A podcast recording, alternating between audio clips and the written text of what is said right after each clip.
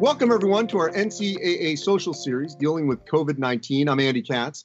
Pleased to be joined by Dr. Mark Emmert, the NCAA president, and Dr. Brian Hainline, our NCAA chief medical officer. So, Dr. Emmert, this is week seven of us doing this social series, but it was eight weeks ago. It's kind of crazy to think like that, but it's eight weeks ago that all this just came crashing down. That first 24, 36, 48 hours, what was that like for you? Yeah, it is hard to imagine that it was it was eight weeks ago. It's it's been uh, very very peculiar for everybody, of course, during this time frame. Uh, you know, when we when we made the decision, and we can talk about that, uh, the the dynamic of that a bit if you want to, Andy, of course. But when we made the decision, we meaning me, the board of governors, with the advice of all of those around us, um, we knew that we were making the right choice. So there was no uncertainty about the decision but the but the hard reality after you make the decision and after you make the call of what you know what that is really meaning in the lives of so many people that that was the hard part that settled in as we moved through those next few days you know there there was a, a mountain of work to be done by uh, Dan Gavitt and his team and Joni Comstock and her teams to begin to unravel just the logistics of championships. And, you know, we had a, a, ton of things to do, starting to sit down and look at all of the implications of this. But but the part that was most painful and most deeply felt was the the human impact. You know, I, I on uh, Friday the 13th of all days,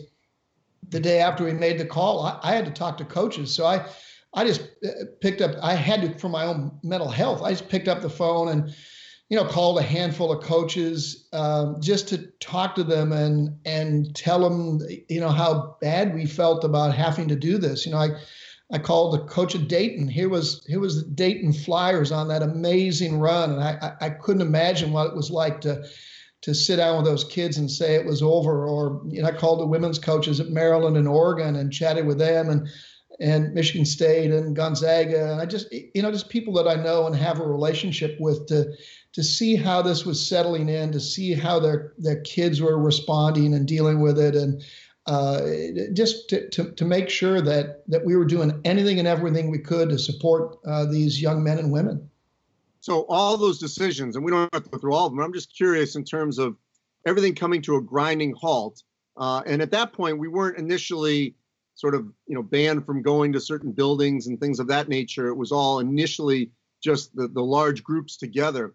What was it like to have to unravel all of the planning and basically cancel vendors and you know arenas and facilities, all those things that take years to set up, all had to be basically canceled within a few days.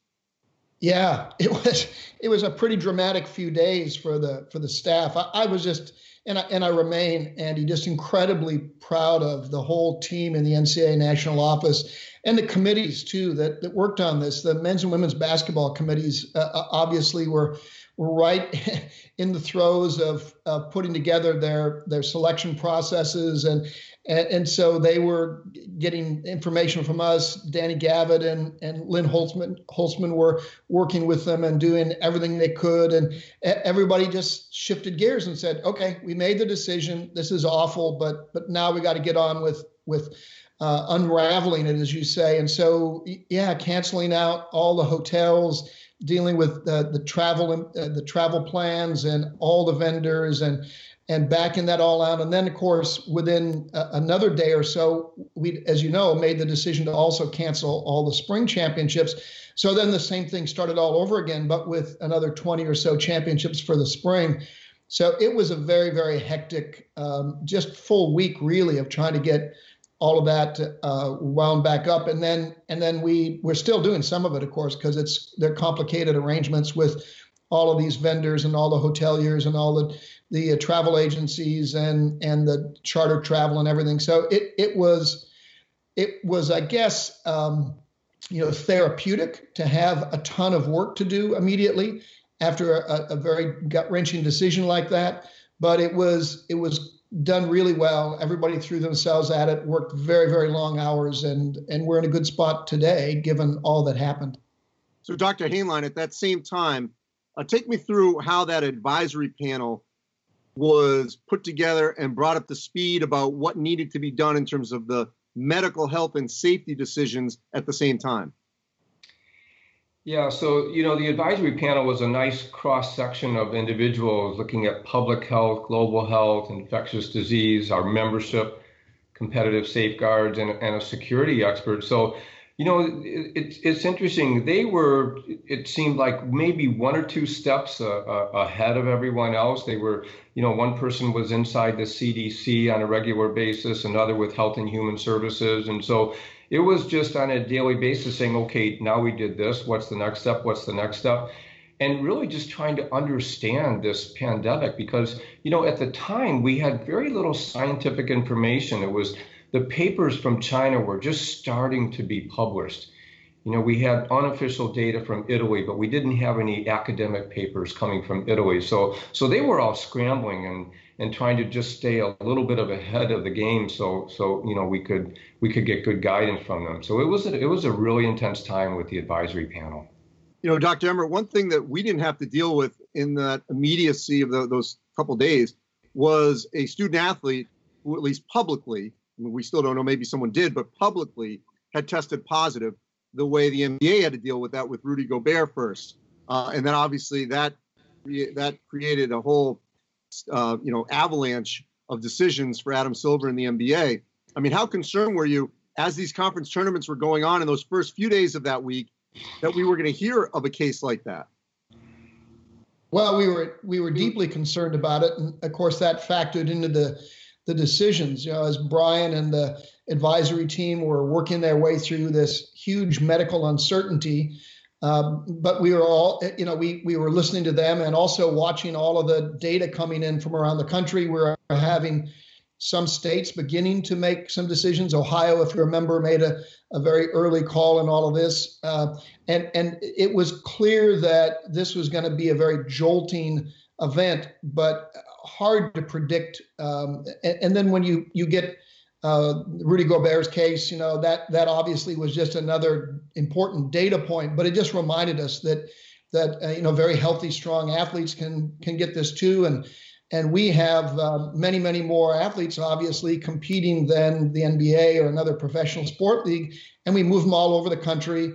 Uh, we move them on very short notice, and and all of a sudden the probability of of uh, infection shot up in our minds, and that was really critical in making the call to, to stop the tournaments. All right, so let's spin forward to where we are now, and obviously where we hope to get to here in a few months.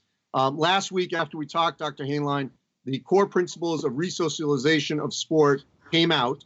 Um, what do you want people to know from that uh, that are maybe the most important critical points of that document? I think there are three really important points, Andy. One is that this is a phased in approach. So this isn't like a national red light, green light, and all of a sudden now it's a green light and everyone goes out and does what they want. You know, it really needs to be carefully planned so that we understand that people can do the right thing and that the infrastructure support is there. So that's one part of it. The other is that there has to be a good sense of surveillance. And, and that really has to be at the campus level, the regional level. So if we're going to start opening up society, we need to know what that means. And that what's, that's what surveillance is all about. So we, we need to improve the infrastructure for that. And then finally, the testing is going to be really important. And, you know, this is what I'm discussing all the time with my counterparts in like the NFL or the NBA and, and other sports. So what does testing really mean and how often does it has to be done? You know, especially if you're in a contact sport where the athletes are, are close to one another. So so the, the testing component, especially getting a rapid diagnostic test on the one hand and then understanding immunity on the other, that's going to have to really improve over the next several weeks. So so those three parts of the document are really critical if this is going to be rolled out in a in a manner that's successful. So, uh, Dr. Emmert, you actually can straddle both worlds because you talk to presidents that need to have students on campus before student athletes can compete. Um, so it's both the regular student body and the student athlete population. What are you hearing from presidents about ways in which they can get students safely on campus in the fall? Yeah, it's the the most important question, Andy, because of course uh, college athletes are college students, and and you can't uh, you, you can't have college sports if you don't have colleges open and having students on them.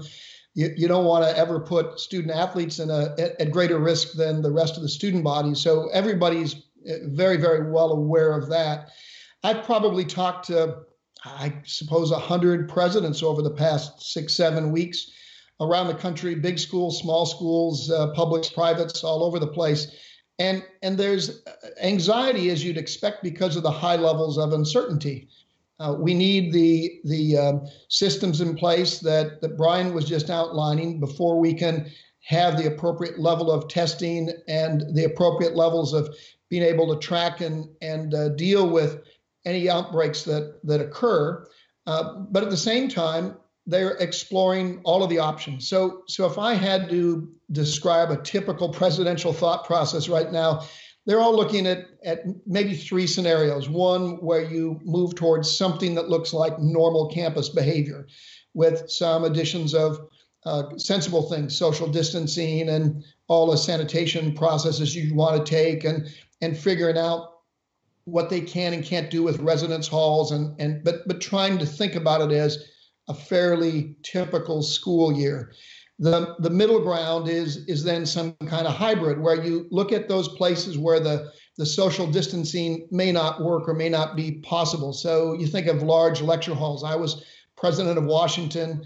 Uh, Washington, it's not uncommon to have a 200 student lecture. So can you take those courses and move them online and deliver those kind of courses in a in a unique hybrid fashion and then still move toward the laboratories, the studios, the, the other small seminar models where you really need face to face interaction, but you can maintain social distancing. How can you make that work?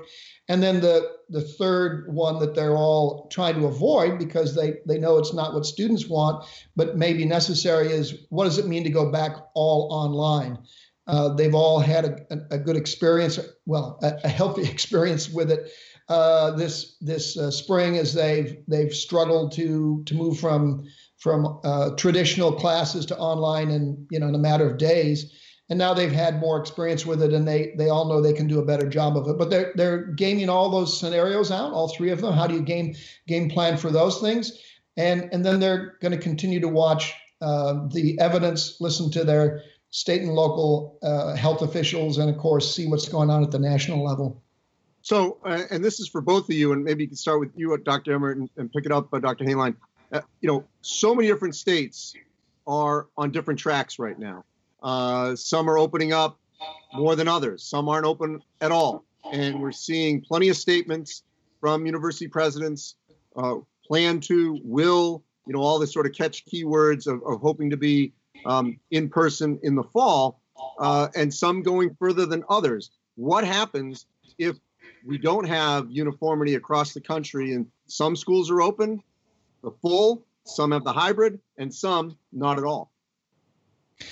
Well, I think we should assume that's going to be the case, Andy. You know, it it strikes me, and Brian's the expert here, obviously not me, but it it, it strikes me that it's very unlikely that uh, we'll reach a place sometime this summer where everybody feels equally confident and equally comfortable because this is this is so different, differentiated by geographies and urban density and, and, and a whole array of different uh, demographic variables that that the level of confidence is going to vary from campus to campus, and those have got to be local decisions based upon the best available uh, evidence and data that they have in front of them. So it, it seems to me that we will see some schools in in uh, maybe all three of those those scenarios that that I described, and and that has interesting implications, of course, for intercollegiate athletics. Uh, the all the various member committees and the conferences are all talking right now about what does it mean if we have that sort of scenario uh, where we've got different opening times or different opening models. Uh, what does it mean if we have to, if you look at a conference, for example, if a conference has some schools open and some not, you can't run a regular schedule. What does it mean if you've got that scenario? How do you adjust all of the rules to provide as much flexibility as you possibly can do to uh, let student athletes have a good a good experience in that in that season. First and foremost, we're going to go back to our priorities. Got to keep student athletes and all students and their staffs and the coaches and everybody around them healthy and safe. That's got to be, you know, the the number one priority. Then you got to say, okay, what can we do to make sure they have a as good an academic and athletic experience as we possibly can? And if you've got to got to re- relax a variety of the regulatory regimes that are in place around how many games are in a season, can you play the same opponent more than once, you know, all of those things, then fine, let's figure out how we can relax those. Let's keep our priorities in place and and recognize this is going to be a very unusual school year and and we just have to make the best of it. Dr. Hainline? Yeah, just picking up on that, I mean, it, it's sort of two things, two decisions have to be made. One is we aren't going to have one sort of national time when everyone can start preseason. So there's going to be a little bit of inequity there, if you will. And so, but that already exists to a degree in college sports. The southern schools can start some sports earlier than the northern schools. And if you're out west, the mountain and, and, and there's wildfires, they might not be able to train for a couple of weeks. So, so that's going to exist. But getting back to, to, to President Emmert's point, the most important thing is what's going to be the minimum amount of time that's going to be necessary that you have to be in preseason, for example, before you can start football. And so what's happened is there are a number of, of committees. There's a staff committee, which is multidisciplinary, and then we're working with competitive safeguards, football oversight committee, men's and women's basketball oversight, and, and, and you know the competition oversight committee, and we're developing all of the what if scenarios. And to President Emmert's point, it requires being nimble and, and sometimes liberal in the interpretation of, of, of rules and regulations and, and bylaws so that, you know, we may have to change them, but then there's always going to be this minimum requirement for what is it going to take to get an athlete out there safely. And so one of the risks would be, if you look at a sport like football, is that we begin the season too quickly, and then you're at risk of, of musculoskeletal injuries or, or other sorts of injuries. So I think that's where you're going to have uniformity, that, that there's going to be a minimum requirement for the amount of practice the, and, and even the amount of competition that's necessary before a championship. So, Dr. Hainline, I want to start with you. What happens if states, schools, and especially conferences aren't ready to start on the same date.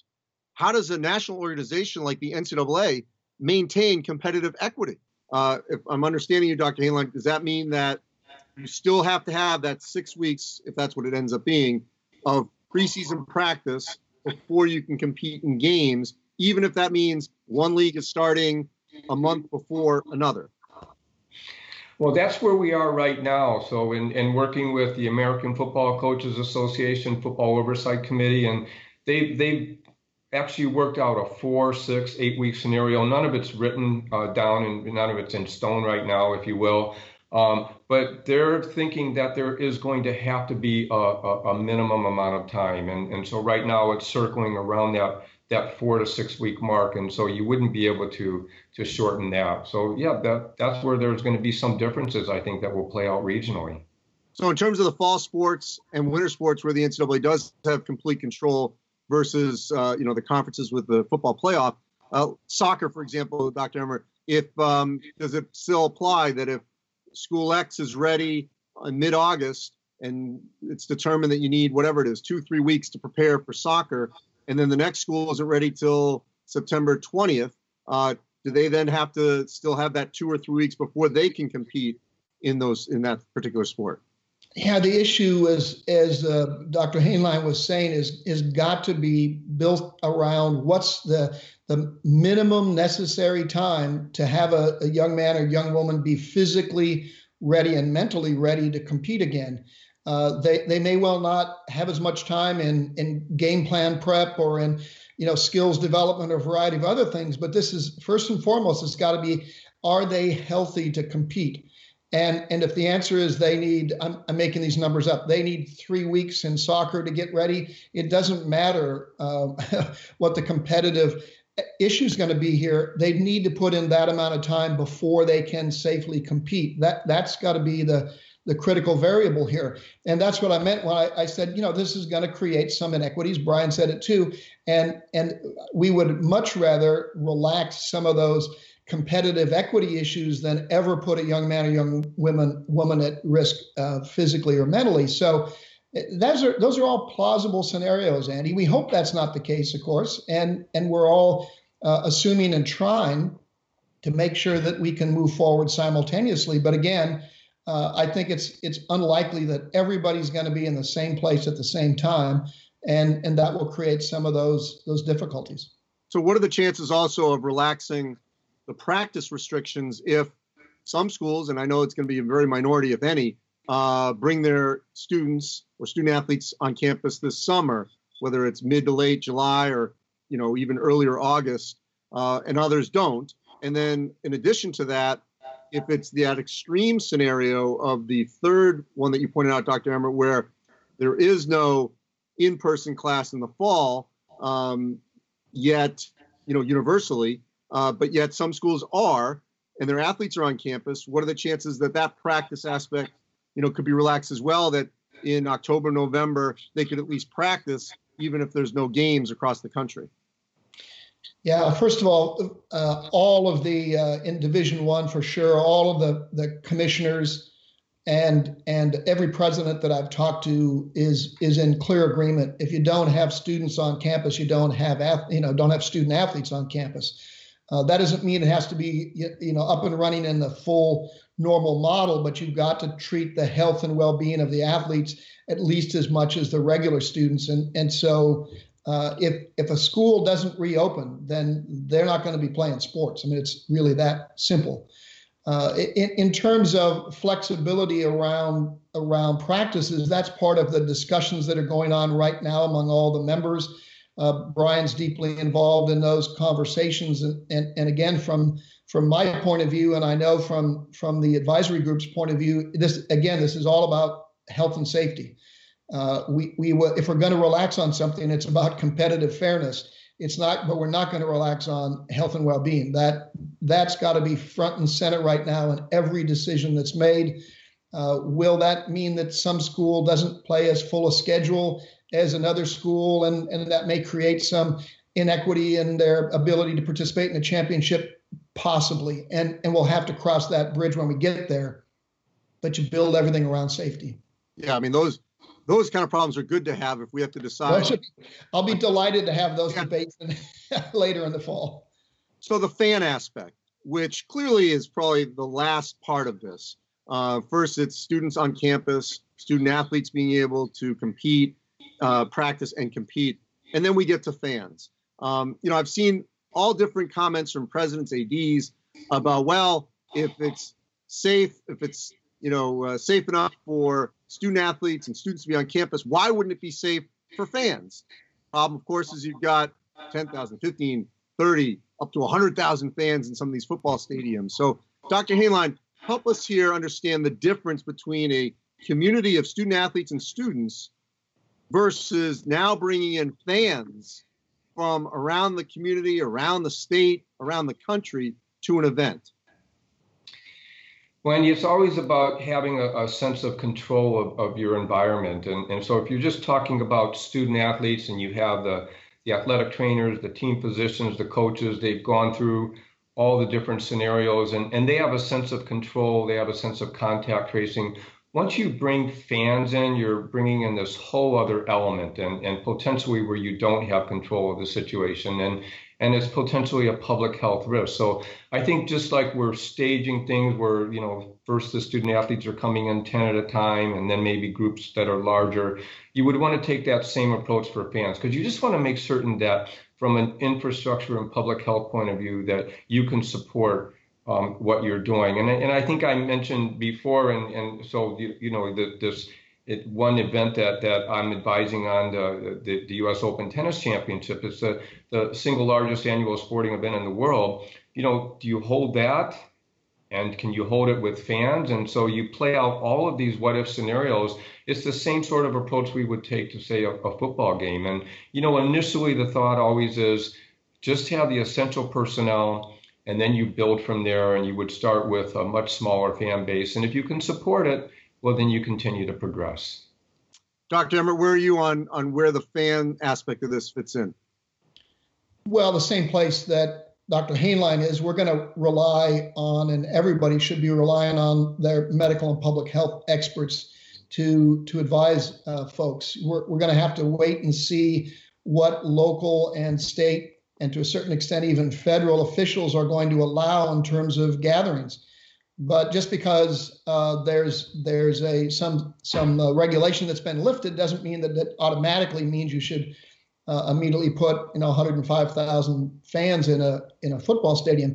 I, I, think that the proper thing to do, the sensible thing to do, is to do this phased approach that Brian and the advisory team are talking about, uh, and and indeed the federal government's been talking about, where you can you can begin at one end of the continuum and work your way along. So it's it's plausible to me that you know early in the season, let's just stick with football. You see uh, very very limited fan access, but by the later in the season, as things develop, hopefully in a very positive way, you all of a sudden can see uh, larger fan bases attending. It's not clear to me socially where communities are and whether or not 100,000 people are ready to go sit in a in a stadium side by side quite yet. You know, that's the other piece of this is, um, you know, making sure people have choices that that they can make that, that are they're comfortable with, uh, and and that's got to play on a little bit. And and then the other scenario that we all are nervous about, but we certainly have to think through is what if we have a, a an outbreak? What if there's a flare up in a community on a campus? You know, what what uh, what do we do then? How does the campus handle it? How does the fan base handle it? What do you do with your student athletes?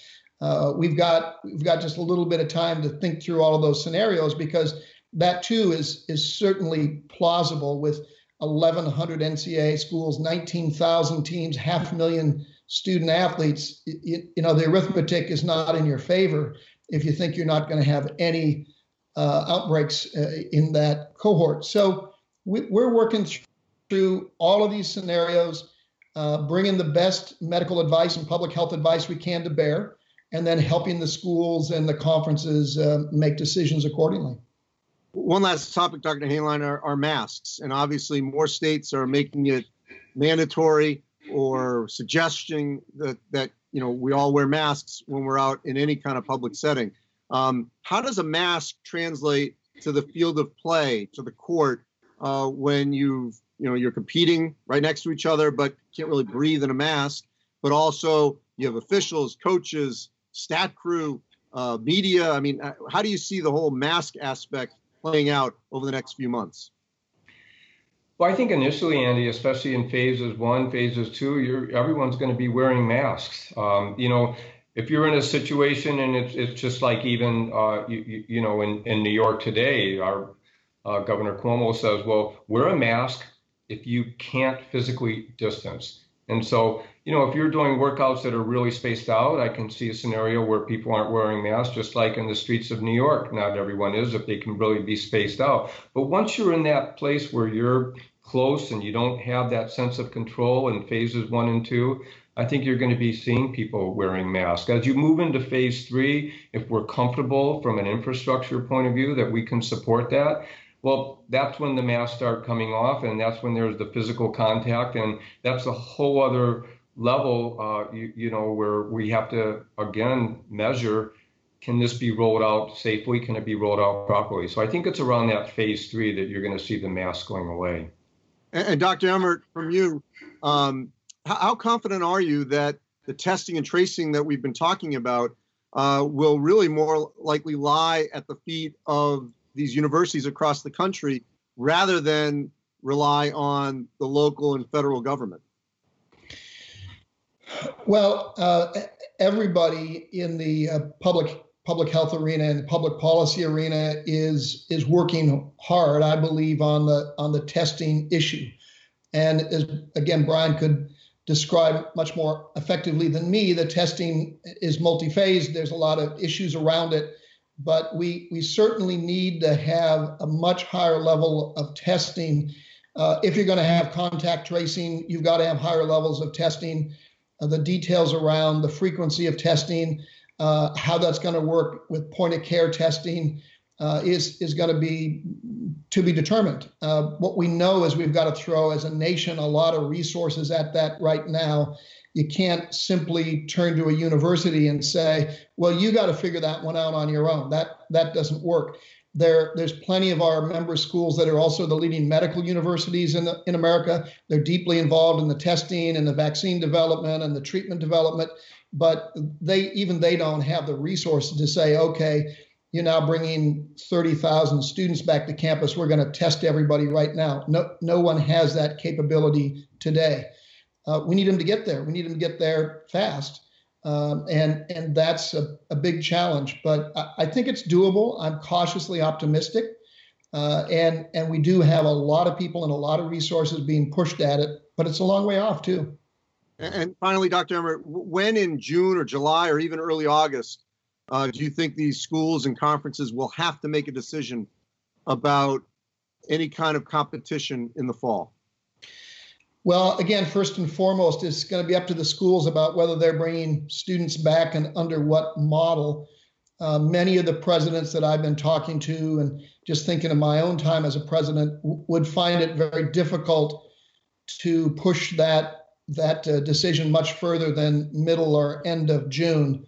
Uh, so I, I, suspect that uh, people are going to have to make decisions uh, sometime during June, maybe by the 4th of July, based upon the best available data at that time.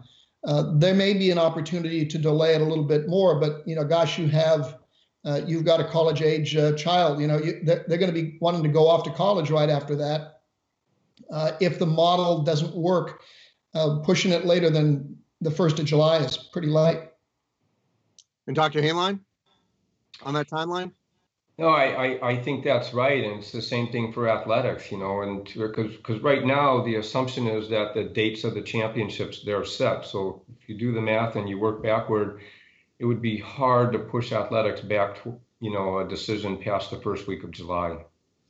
Dr. Mark Emmert, NCAA president, and Dr. Brian Hainline, NCAA chief medical officer. Thanks again, as always. Believe it or not, week seven of our NCAA social series dealing with COVID 19. Always incredible, educational, and informative. You can go to ncaa.org slash COVID 19 for more information on the subject. Stay safe, everyone.